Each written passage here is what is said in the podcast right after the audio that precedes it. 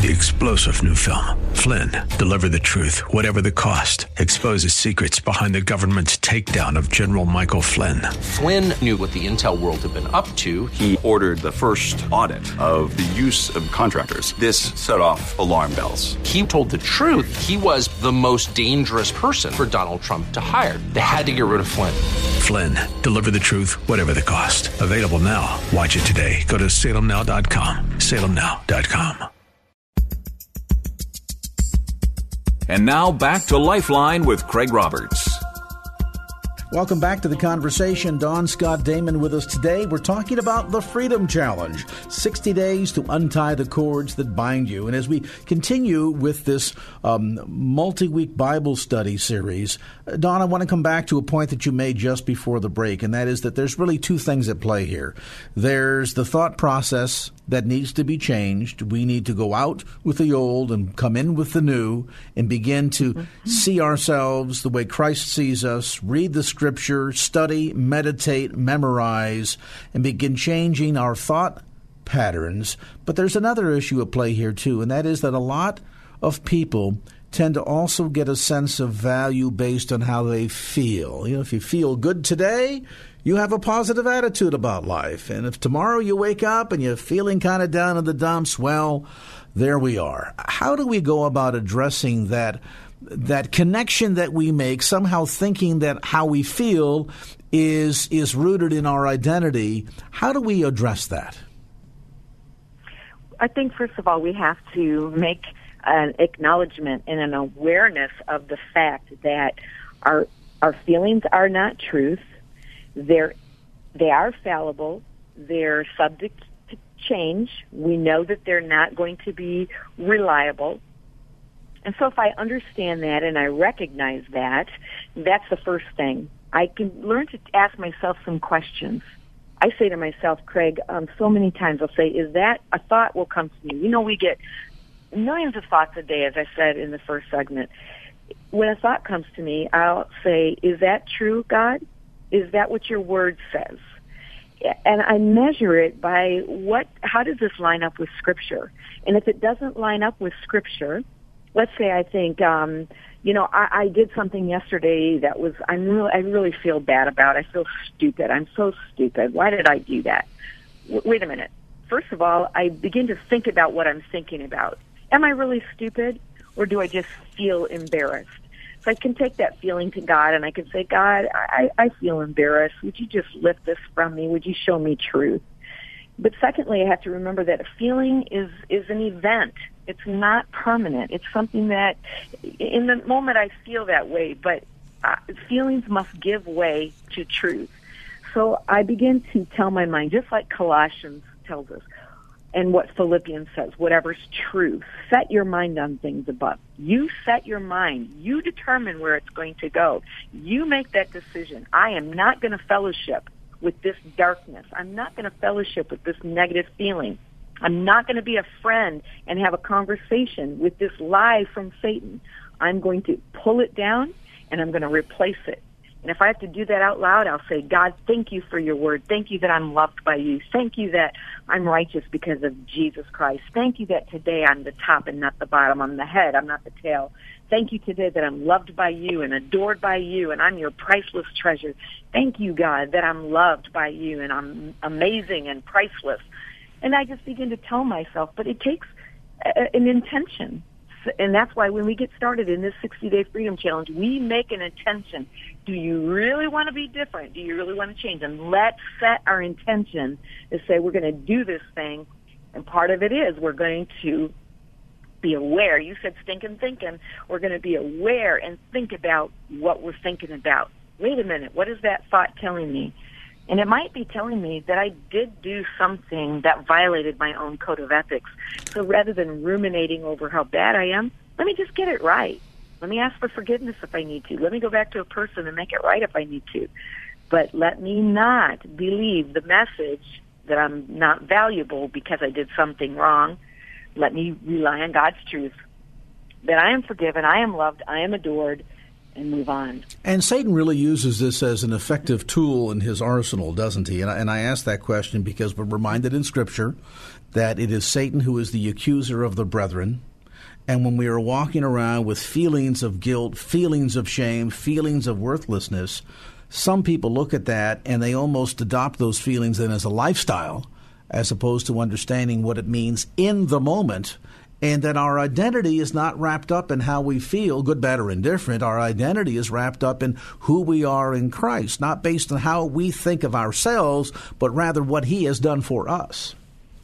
Right, excellent. And and God has thoughts. You know, our our self esteem and how we how we think about ourselves, how we feel about ourselves, is coming from um, virtually the subconscious collection that we have of feelings, opinions, and labels that we've carried from all kinds of sources, including ourselves, and the interpretations of things that have happened to us, like we talked about last time.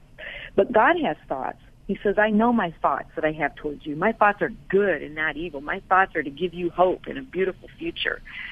So let's let's believe God's thoughts let's say, God, let your your intention, your thoughts be the thing that I think about and focus on. Satan also has thoughts. The Bible says we're not unaware of his schemes, or the Greek word there, thoughts. He wants us to bite that bait and believe that we're um, unworthy and all of those negative things. And he doesn't have to change his method. It works. He's been doing it for thousands of years. He knows he can send that little fiery dart into our brain, and we'll grab that, and and he and he doesn't have to bother us for a whole month because we'll beat ourselves up. God, let your thoughts wash over me today. I praise you because I'm fearfully and wonderfully made, and I receive that truth today. That's the warfare. That's the fight. That's the battle that every believer's in. But we've been promised the victory learning to modify our thinking and begin to release our sense of identity based on feelings and rather adopt our sense of identity based on who we are in Christ Jesus. This is a process, as we've said. This is sort of a um, layer upon layer, precept upon precept. For listeners that are joining us on this 60 day challenge journey, as we really sort of officially launch into uh, week number one here, Dawn. Um, what are some of the key components then in relationship to identity to kind of sum up and summarize uh, for listeners uh, the the beginning of a new foundation, the beginning of a new viewpoint, the beginning of a new sense of identity here? Yes.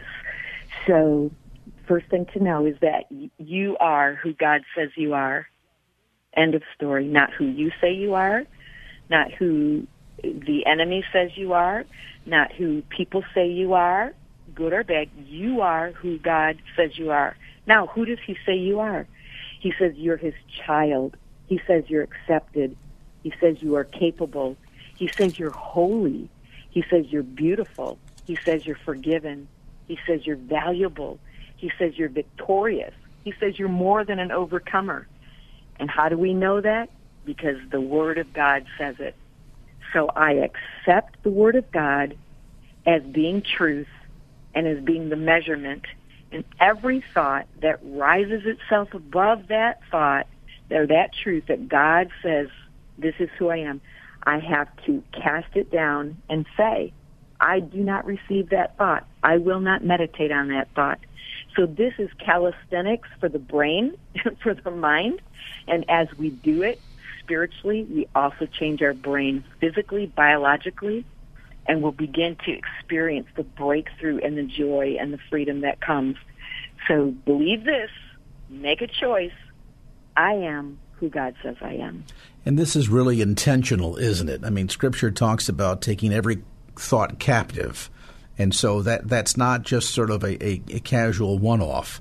This really has to be purposeful, intentional, deliberate. You talk about in the new book, Freedom Challenge 60 Days to Untie the Cords That Bind You, uh, about one woman who literally wrote it on the mirror so that every day when she got up, she was confronted by the passages of Scripture that helped begin this process of taking every thought captive and beginning to see oneself the way God sees us. Yes, I love her testimony. I told her I was coaching this girl, and I just said, You need to write on your mirror and tell yourself every morning, Good morning, you good looking thing. And she just thought I was just crazy. But the reality was is that her negative self-talk was so powerful that unless she wrote it down and read it, she couldn't even physically say anything good about herself. And the testimony is that through that repetition of speaking truth, releasing those words, transforming her mind, she actually began to believe that she was beautiful and that God had created her. And this is part of the habitual thinking that we have. We have to renew our mind and we have to post it in places that remind us, that speak to us, that um, our eye gate, our ear gate, our mind gets this new message in. We're seeing it, we're hearing it, we're believing it, we're meditating on it, and we're speaking it out loud this is the process of stripping off, if you will, the old layers. Think about wallpaper and how you got to peel it away and peel it away and peel it away until you get down to the true foundation. And she was peeling layers and layers and years and years of negative self-talk and uh, labels and curse words that she spoke and others spoke over herself. This is the truth that sets us free and I, I just get so excited when I start to see the transformation in people and the joy that starts to come. And then the ability to dream and to risk and to think I actually can do something with my life other than curl up and sit and watch it run by and me miss out on all the great things God has in store for me. Taking all thoughts captive and embracing our true identity in Christ. The Freedom Challenge 60 Days to Untie the Cords That Bind You, the new book, by the way, published by Redemption Press. You can follow along. It's available through the usual suspects Amazon.com, Bay Area Christian bookstores, or through Dawn's website at dawnscottdamon.com. Dawn, thanks so much for the time. We'll look forward to our visit next week. Awesome. Thank you. God bless you.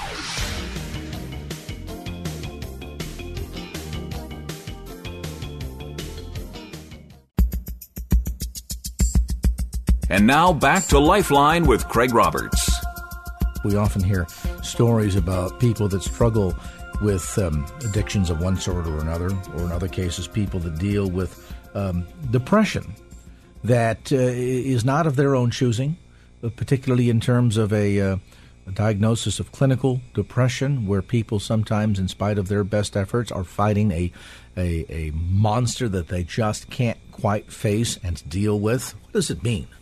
How do you address that? I think that uh, while we've made some great and significant strides in the mental health community in understanding what so-called clinical depression diagnosis is and how to treat it, how to deal with it, for a lot of us in the church, this is still kind of a big curiosity. It's a ministry. Um, joining me now is a gentleman who had to deal with this in terms of um, his um, ministry partner being diagnosed with clinical depression that eventually ended up taking his life.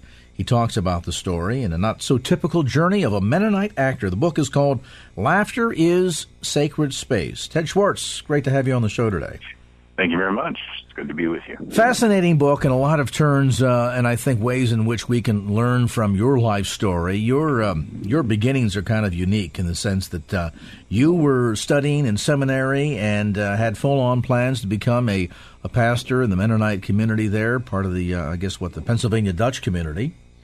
Yeah, around that area, a little bit east of uh, what we generally consider to be the um, the classic Amish Mennonite uh, Pennsylvania Dutch area, a little bit east of that toward Philadelphia. Okay, so that that yeah. uh, general neck yeah. of the woods, and uh, along the way, uh, it sounds like God had different designs than you did. Is it fair to say it that way? I think that's a pretty good way to say it. Yeah, I I, I think that I I'm a person who. Um, like many of us, I think we're confused by some of the directions that our lives seems to be taking, and and uh, God's hand in that may may not be a very um, very visible at the time being. Makes an awful lot of sense uh, in retrospect. Um, I was supposed to be a, a, a traditional pastor in a pulpit, and uh, fell in love with theater while I was in seminary. And uh, I was an older student, a non-traditional student, married with three, kid, three kids, and uh, had started um, a path uh, toward being an actor and writing writing uh, plays, and I had met a um, another quite talented comedic partner, um, Lee Eshleman, and we began doing comedy together, and then and started working on biblical story, and trying to find where the humor was in that story. Not not trying to make fun of something uh, by laying on the laughter on the outside. Um, I like to think of it as finding where the humanity and the humor connect and create um, situations of humor out of out of trying to uh, feel out a character from the inside out. How did your your community, Ted, your family? You mentioned it was kind of a, a non traditional trajectory for you anyway, Yeah. insofar as the fact that you were already married and with the family, and I understand that the congregation that was anticipating you to to eventually uh, become their pastor was covering uh, your expenses and so forth, Yeah. and and, and Yeah. you make this what it would from an outsider would appear to be just 180. How do you go from studying to become a a traditional Mennonite pastor, very stodgy and serious, you know, as as I guess some perspectives might be, to suddenly being a comedic actor on a stage, working with a, a another partner in interpreting scripture, bringing scripture to life, finding the humor again, not the ha ha, let's make fun of it, uh, poke fun at it rather, Yeah. but to see the humanity side, as you say, of it all. It just it seems to be just two absolute opposite ends of the continuum. Well, I think at one level it really does feel that way, and my congregation back home was not very happy with me. I guess not. Huh? Uh, and my wife has been uh, extremely um, patient uh, over the years. As uh, anyone who, who starts their own business then knows that the pieces of of struggling to uh, to make make ends meet in that direction too. I, I think I've come to the conclusion that makes an awful lot of sense. Um, because um, I think theater can be a wonderful metaphor for how we're supposed to function as human beings. Um, uh, to be a good actor means that you're completely present in the moment. Uh, you you have empathy. Uh, you care about another person. That's the only way you can feel like uh, you are connecting to one another on stage. There's a, a great deal of humility and vulnerability that happens when you're an actor on stage, and it makes a lot a, a lot of sense um, uh, at one level. Uh, and also um, it's storytelling, and and story stories remain one of, if not the best way to communicate truth and uh, to grab people's emotions and where their hearts are is to tell stories. Does it make Um, it easier to to see other perspectives too? And I ask that question, Ted, because let's face it, when you're when you're an actor, you're you're essentially becoming someone that you're not. And you're attempting to convince the audience that you you are this person whom you're not really. Yes. And when you get into that position, does it allow you to see things from a different perspective? Is, is that is that how you maybe Yeah. eventually were able to say, no, this full time pastoring thing in a Mennonite church, no, that's not exactly what I'm called to do. I, I think that was a great deal of it. I think it's part of why it felt like home to me. I felt like I was finally where I was supposed to be. I think I would have been uh, perhaps a decent pastor, uh, but there's a good chance that I would have been a very frustrated pastor. Uh, theater allowed me to find places where I was able to use the gifts that I think I was given uh, much more fully. Um, and I think you're exactly right. You have to learn how um, to care about another person uh, to be able to fully adapt on stage and to be convincing that you're you're someone else. Um, theater and acting is a wonderful paradox of pretending to be someone else and being completely wholly who you are. The best actors are the ones that just open themselves up and let you see what's inside, and and that is why we connect people that that we feel like are good actors because we can feel them being completely honest. So to Uh, be con- complete- to be to be convincing to those of us that are on the other side of the stage or the screen, as the case may be, Yeah. um, you you have to take on, so to speak, enough of this character and demonstrate enough understanding and and sympathy, maybe to the point of empathy for who this person is, maybe the plight that they are facing, to to be thoroughly convincing. And I'm wondering, did did all of that experience help make it easy for you along the way in trying to make sense out of um, the the the horrific challenge that Lee was facing with a diagnosis of clinical depression? Well, that's an interesting question. I, I, I think that um, perhaps so. I, I'm not sure. Uh, an empathetic person will be drawn, I think, to to, to acting in the arts, uh, but it will also teach you. Uh, I think that's probably the case. It, it, it's you know it was a complicated relationship in many ways. We were we were best friends, um, but we were trying to negotiate this business as well as creatively. And anytime anybody uh, anyone tries to create something together, be it writing or writing music together. They know that there, there's certain tensions on, on what, on what, on what that means, and um, sometimes best friends shouldn't go into business, and sometimes they should. For us, it worked really well. Um, the illness notwithstanding, um, you need, you spend an awful lot of time together when you have a traveling company. Uh, sometimes we spent more time with uh, one another than we did our wives. We used to joke about it being uh, our second marriage for each of us. Um, so um, I think that was part of it. I, I didn't know a lot about mental uh, illness in terms of depression and bipolar illness at all before we met Lee. Um, and so it was a very much of a learning process. You you you try to have as much empathy as you can for the struggles that they're going through, but sometimes life has to life has to be lived, and um, everything can't stop around. Um, if there's a business to run, there's a family to run. His wife, you know, they're raising a family as well. Um, so yes, that that's very much the case. Uh, that it was helpful, but I think any struggle like that that you go together, there's going to be ups and downs with that, and um, uh, and, and, it sounds like there were in this case. I mean, you're you're sure. watching this happening. You're trying to understand what's happening, and yet at a level. I mean, I, I guess it's it's not as easy as it might seem to be when we say, "Well, just try to get into the other person's head, walk a mile in their shoes." This is this is takes it a little bit further than that, doesn't it? Yeah, it is. It is. Um, it there's only so much you can go. Um, uh, I think it was the illness that that made. Um, uh, I wouldn't call it a barrier, but there's some things that it's it's impossible to know how someone else is feeling when they're when they're struck with an illness like that. Um, my own depression that I felt uh, after Lee's death, and, and uh, trying to figure out what was next and, and what did it all mean, and the grief that goes along with that. Uh, I remember thinking a couple of times. I said, uh, I, I know what this feels like to to to try and function on a daily basis with something that is much worse. Um, I don't know how people do it. Um, that gave me a little bit of insight, but it, it, it, I want to be very clear that it was nowhere anywhere close to, to what Lee would have gone through on a regular basis, where simply getting out of bed feels like it's the biggest struggle you're going to do it, go through that day. Yeah, I mean, we're in a season, for example, this time of year when a lot of folks struggle with varying degrees of depression because it's a first major holiday with a loved one who was passed on. Uh, there's there's some sense of loss in life, and uh, all of a sudden the holidays don't seem to mean as much as they used to. And there may be folks listening to our conversation right now saying, you know, uh, Ted, Craig, I'm there right now. Uh, I struggle with getting out of bed in the morning. I'm not quite sure how to get myself motivated. Uh, it's every fiber within my being to get up, get dressed, and go to work and try to put on a happy face when I don't feel like doing any of that. Um, what does all of this mean? How do I address all of it? Um, joining me today in the conversation, Ted Swartz. Um, Ted, as we mentioned earlier, is a Mennonite actor um, who talks about life after uh, his creative partner took his own life.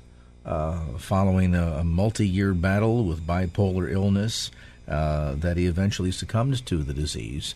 And uh, how do we deal with varying degrees of, um, be it depression to uh, one extreme uh, to, to outright mental illness on another?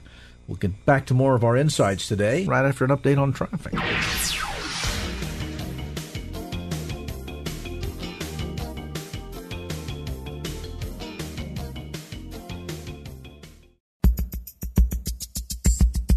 And now back to Lifeline with Craig Roberts. Back to our conversation today. Ted Swartz is with us. His book, Laughter is Sacred Space, uh, newly published, by the way. And uh, you can, of course, uh, order a copy through the usual suspects, including Amazon.com. And uh, Ted, is the book available also on your website? It is, tedandcompany.com. And company and, all spelled out? Correct. The and and company all spelled out.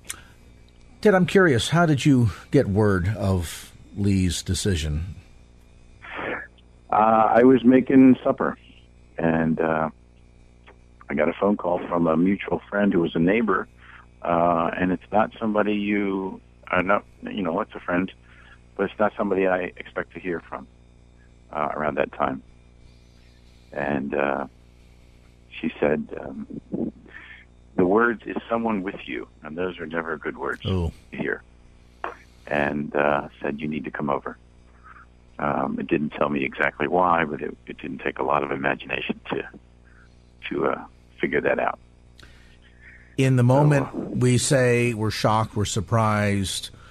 But thinking back on it, is it fair to say that there were enough signs there that you might have seen some of this coming? I, I think the words I used, and, and I think a number of other people used the same words for similar situation, is you're you're surprised but not shocked, or yeah. you're shocked but not surprised. Yeah. Um, it's those kind of those kinds of issues that um, um, that I think anyone who's who's been touched by it at all, uh, if, if from a very close or personal basis, would, would feel familiar. That's that's a good way to describe it. Yes. On, the backside, what would you say that you've learned from this? I mean, we look at these tragedies, and I know we go through the, gee, what should I, what could I have done differently? What could I have said? How could we have intervened or helped? All of those questions immediately flood through your mind, and, and we we struggle with. But then, as we try to make sense of it all. We try to find the uh, what do you say the the proverbial silver lining in this cloud, yeah. things of that sort.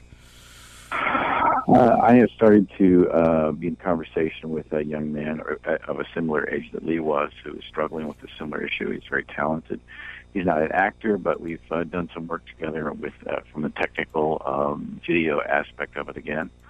And I think it's to be there, to be listening as much as possible, to be empathetic as much as possible, to encourage them to see professional help. Uh, if medication is part of uh, a prescribed um, um, regimen, that that you listened, uh, that you listen, and uh, what what happens many times is is especially from people who have um, perhaps a spiritual or religious background. Uh, maybe you're a Christian and you feel like this is not something my my well-being should not be dependent upon something that comes in a bottle, and we uh, and it sometimes um, they go off medication.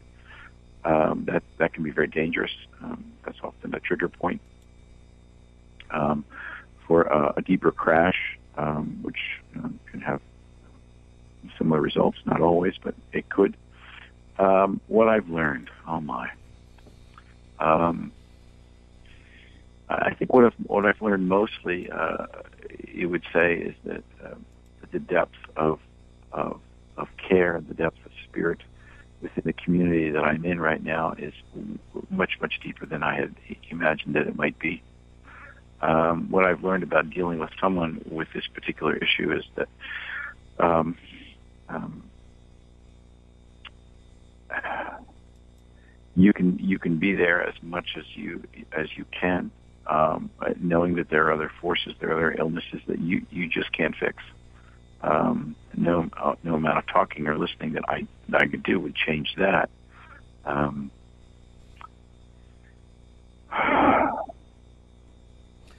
and, and and what you've said, I think there's perhaps significant because so often we get into the well, if I just said this or somehow that somehow we we convince ourselves that we can talk somebody out yeah. of clinical depression. This is not an individual who simply is having a difficult time, sort of, uh, shall we say, connecting right. the dots in life, and uh, one or one or two good lessons from a slightly older American will set them no. on the right path. No. Uh, this goes much.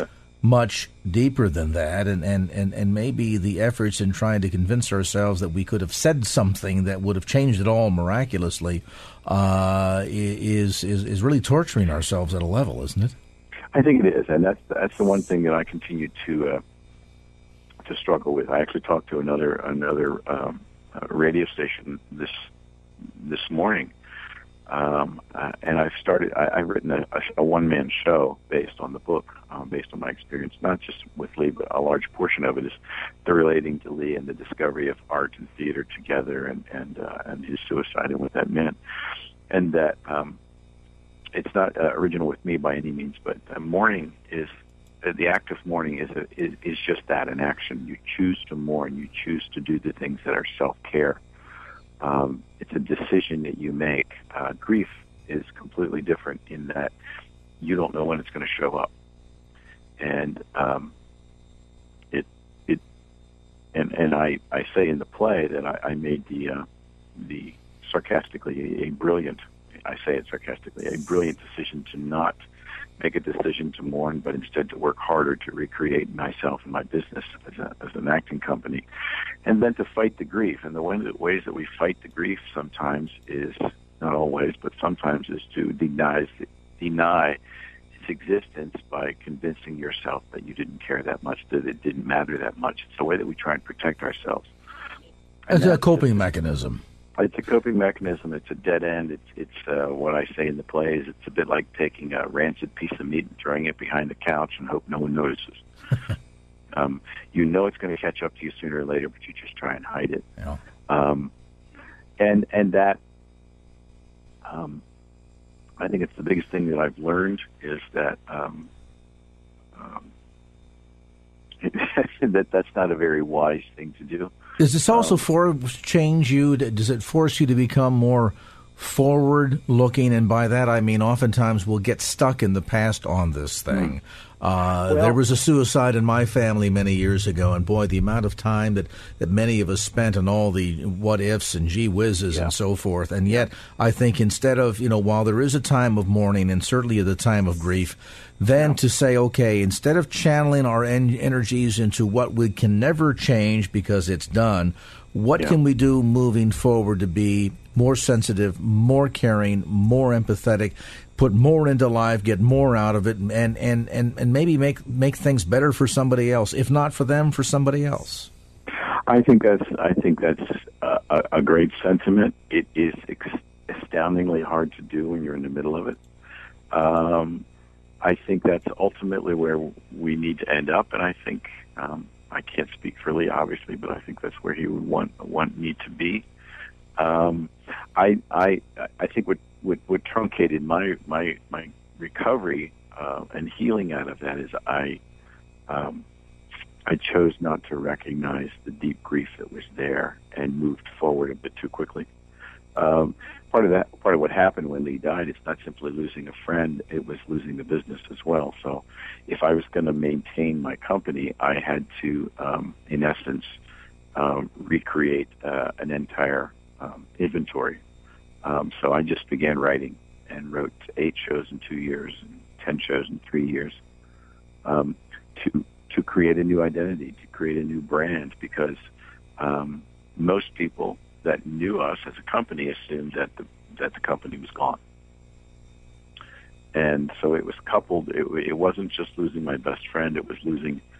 Um, it was losing a source of income. It was losing, uh, you know, all the inventory, as it were, uh, was intellectual material that was uh, stuck in our heads. That was the inventory.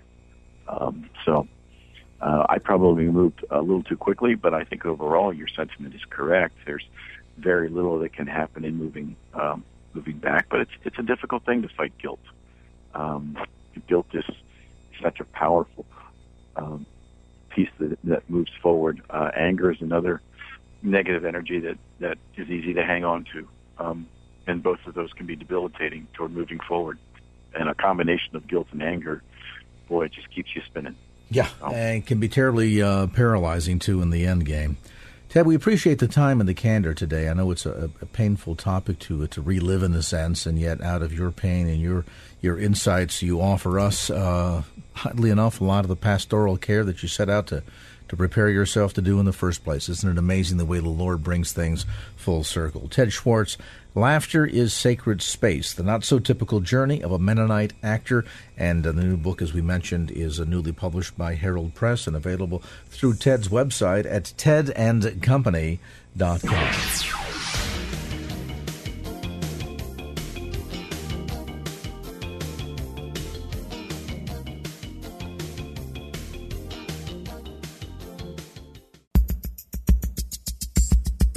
And now back to Lifeline with Craig Roberts.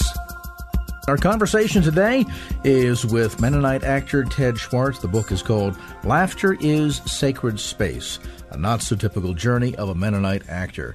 this journey from studying to become a full time pastor to discovering the, the arts and then moving in a ministry direction that way. And then the diagnosis that we mentioned earlier of your partner Lee, struggling with a clinical diagnosis of, of depression to the point of being bipolar. We talked earlier, Lee, about uh, folks being depressed around the holidays, and that certainly can be a challenge. But Lee's, uh, Lee's disease went much deeper than that, didn't it? Yes, it did. It was it was the kind that um,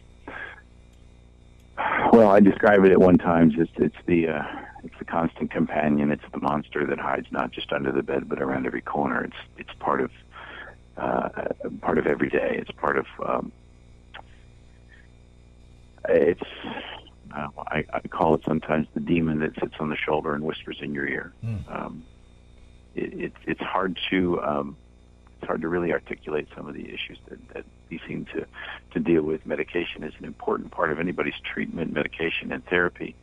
Um, but that can, uh, most of those have, uh, at least at some level, um, medication, I mean side effects that affect also uh, who you are as a person, and, and it, uh, it it can be frustrating because you don't think you you are who you uh, are at the core of your being.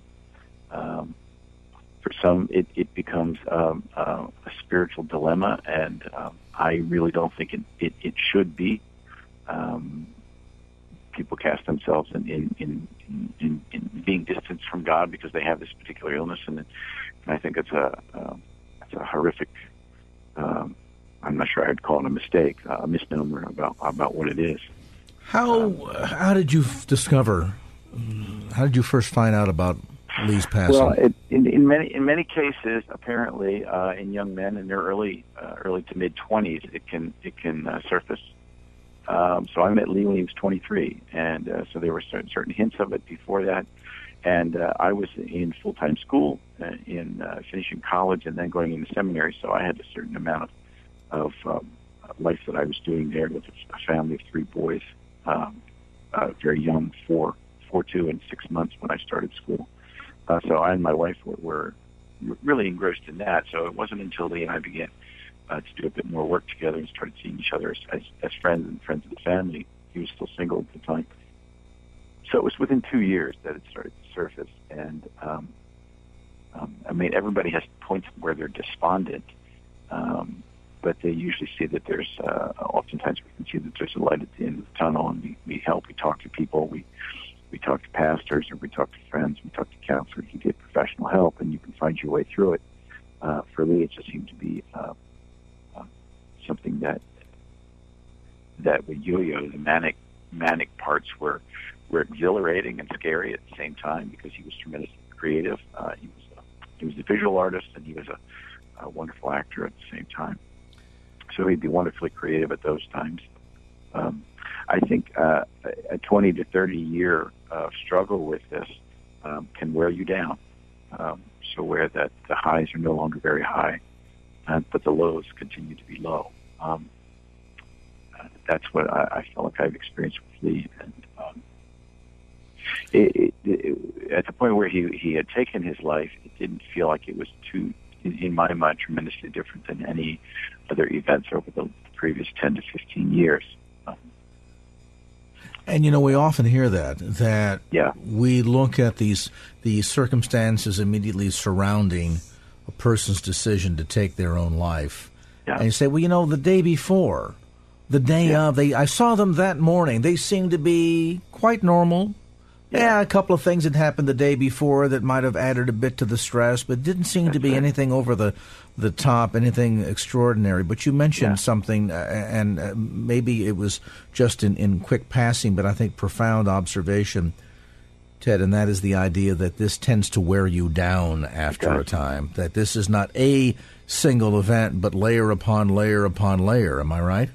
Exactly, exactly. We we had attended a concert the night before, uh, about two hours away, with another mutual friend, and had a wonderful time. Three it was guys' night out. We we had a, a great time, and then the next that morning uh, we set up for a show. We were due to do two performances locally, Friday and Saturday night, and we set up on Thursday morning.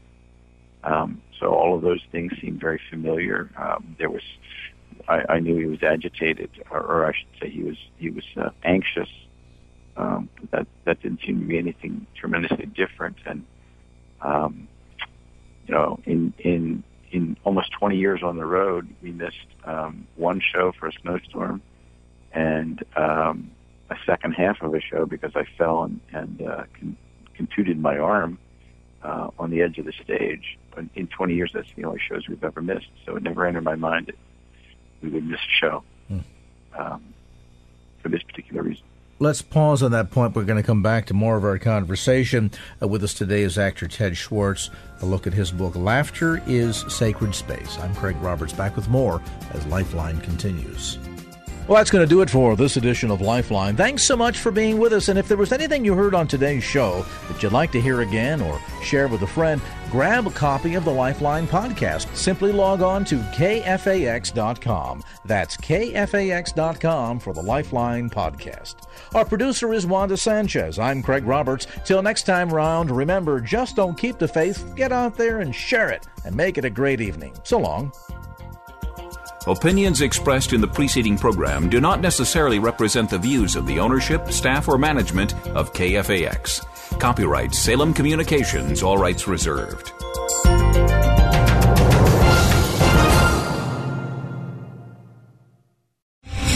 Star general Michael J. Flynn, head of the Pentagon Intelligence Agency, knew all the government's dirty secrets. He was one of the most respected generals in the military. Flynn knew what the intel world had been up to. He understood its funding. He ordered the first audit of the use of contractors. This set off alarm bells. The explosive new documentary, Flynn, Deliver the Truth, Whatever the Cost, uncovers the facts behind this scandal. Flynn told the truth. He was the most dangerous person for Donald Trump to hire. I find out the worst enemy that I'm going to face in my life is right here in America. They took my assessment and they wanted me to change it. And I was like, I'm not changing it. They had to get rid of Flynn. With in depth interviews, archival footage, and never before seen personal records of the man behind the headlines. I just felt like I was drowning. Flynn, deliver the truth, whatever the cost. Available now. Watch it today. Go to salemnow.com. Salemnow.com.